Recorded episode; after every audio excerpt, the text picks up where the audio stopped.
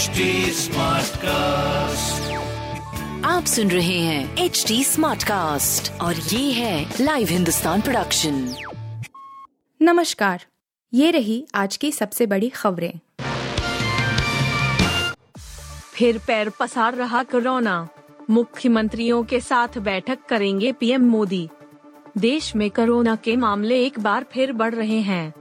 जानकारी के मुताबिक प्रधानमंत्री मोदी वीडियो कॉन्फ्रेंसिंग के माध्यम से सोमवार को स्थिति की समीक्षा करेंगे। इस बैठक के दौरान सभी राज्यों और केंद्र शासित प्रदेशों के मुख्यमंत्री और प्रधानमंत्री कार्यालय के अधिकारी मौजूद रहेंगे। न्यूज़ एजेंसी एन के मुताबिक केंद्रीय स्वास्थ्य मंत्री मनसुख मंडाविया, गृह मंत्री अमित शाह और अन्य मंत्रालयों से अधिकारी बैठक में हिस्सा लेंगे। सूत्रों का कहना है कि केंद्रीय स्वास्थ्य सचिव राजेश भूषण महामारी की स्थिति को लेकर प्रेजेंटेशन देंगे।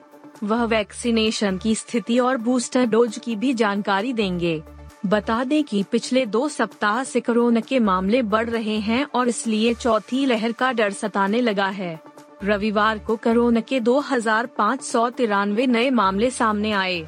लगातार दूसरा दिन है जब कोविड के 2,500 से ज़्यादा केस मिले हैं। हनुमान चालीसा विवाद, सांसद नवनीत राणा और उनके पति को भेजा गया जेल। सांसद नवनीत राणा और उनके पति रवि राणा को कोर्ट में पेश करने के बाद जेल भेज दिया गया है। नवनीत राणा को मुंबई पुलिस अपने साथ बायकोला जेल ले गई जबकि रवि राणा को तलोजा जेल भेजा गया है। मुंबई पुलिस के अनुसार, दोनों राजनेता दंपति पर देशद्रोह की धारा लगाई गई है।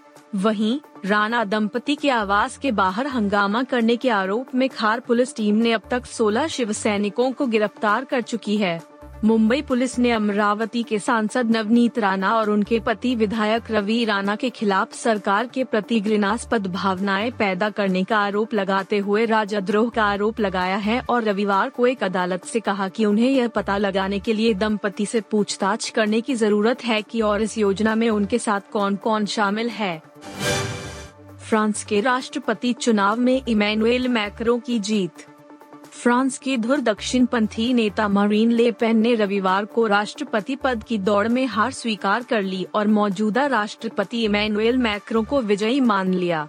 फ्रांस में रविवार को राष्ट्रपति चुनाव के लिए दूसरे चरण का मतदान संपन्न हुआ।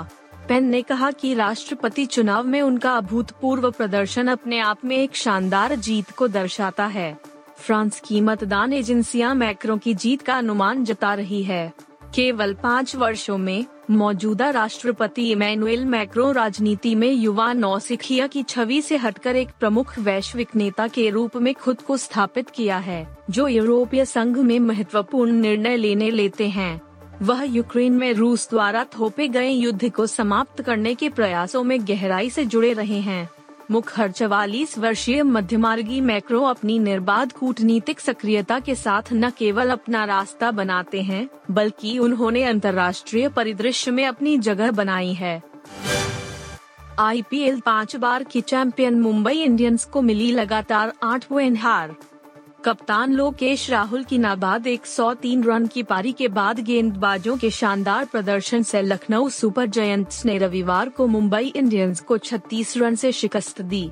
लखनऊ ने पहले बल्लेबाजी करते हुए छह विकेट पर एक सौ अड़सठ रन बनाने के बाद मुंबई की पारी को आठ विकेट पर 132 रन पर रोक दिया। मुंबई की इस सत्र में यह लगातार आठवीं हार है। राहुल ने बासठ गेंद की पारी में 12 चौके और चार छक्के से मौजूदा सत्र में अपना दूसरा शतक लगाया। उनका पिछला शतक 60 गेंद में नाबाद 103 भी मुंबई के खिलाफ ही 16 अप्रैल को आया था। इस मैच को भी लखनऊ की टीम ने 18 रन से जीता था। मुंबई के लिए कीरोन पॉलर्ड ने दो ओवर में सिर्फ़ आठ रन देकर दो विकेट लिए। रिले में रेडिथ को भी दो सफलता मिली, जबकि जसप्रीत बुमराह और डेनियल सैम्स ने एक एक विकेट चटकाए। के जी एफ़ टू के आगे शाहिद कपूर की जर्सी पड़ी फीकी। कन्नड़ सुपरस्टार यश की हालिया रिलीज़ हुई फ़िल्म के जी एफ़ दो ने बड़ी बड़ी बॉलीवुड फ़िल्मों के रिकॉर्ड ध्वस्त कर डाले हैं। पहले हफ़्ते में ही इस फ़िल्म ने बाहुबली दो, टाइगर ज़िंदा है और संजू जैसी कई बड़ी फ़िल्मों के बॉक्स ऑफ़िस रिकॉर्ड तोड़ दिए हैं। अब तक के जी एफ़ दो का जलवा बरकरार है और इसी वजह से शाहिद कपूर की नई फ़िल्म जर्जी की कमाई पर भी इसका सीधा सीधा असर पड़ा है। ताज़ा रिपोर्टर्स की माने तो रविवार के दिन जर्जी ने सिर्फ़ चंद करोड़ रुपयों की कमाई की है।